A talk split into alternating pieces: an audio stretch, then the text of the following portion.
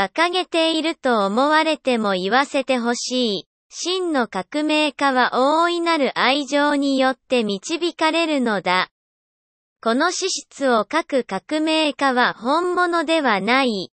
生きている人間へのこの愛が、実際の行いへと、模範としての、動かす力としての行為へと変換されるように、我々は日々努力しなければならない。エルネスト・チェゲバラ、1928年から1967年。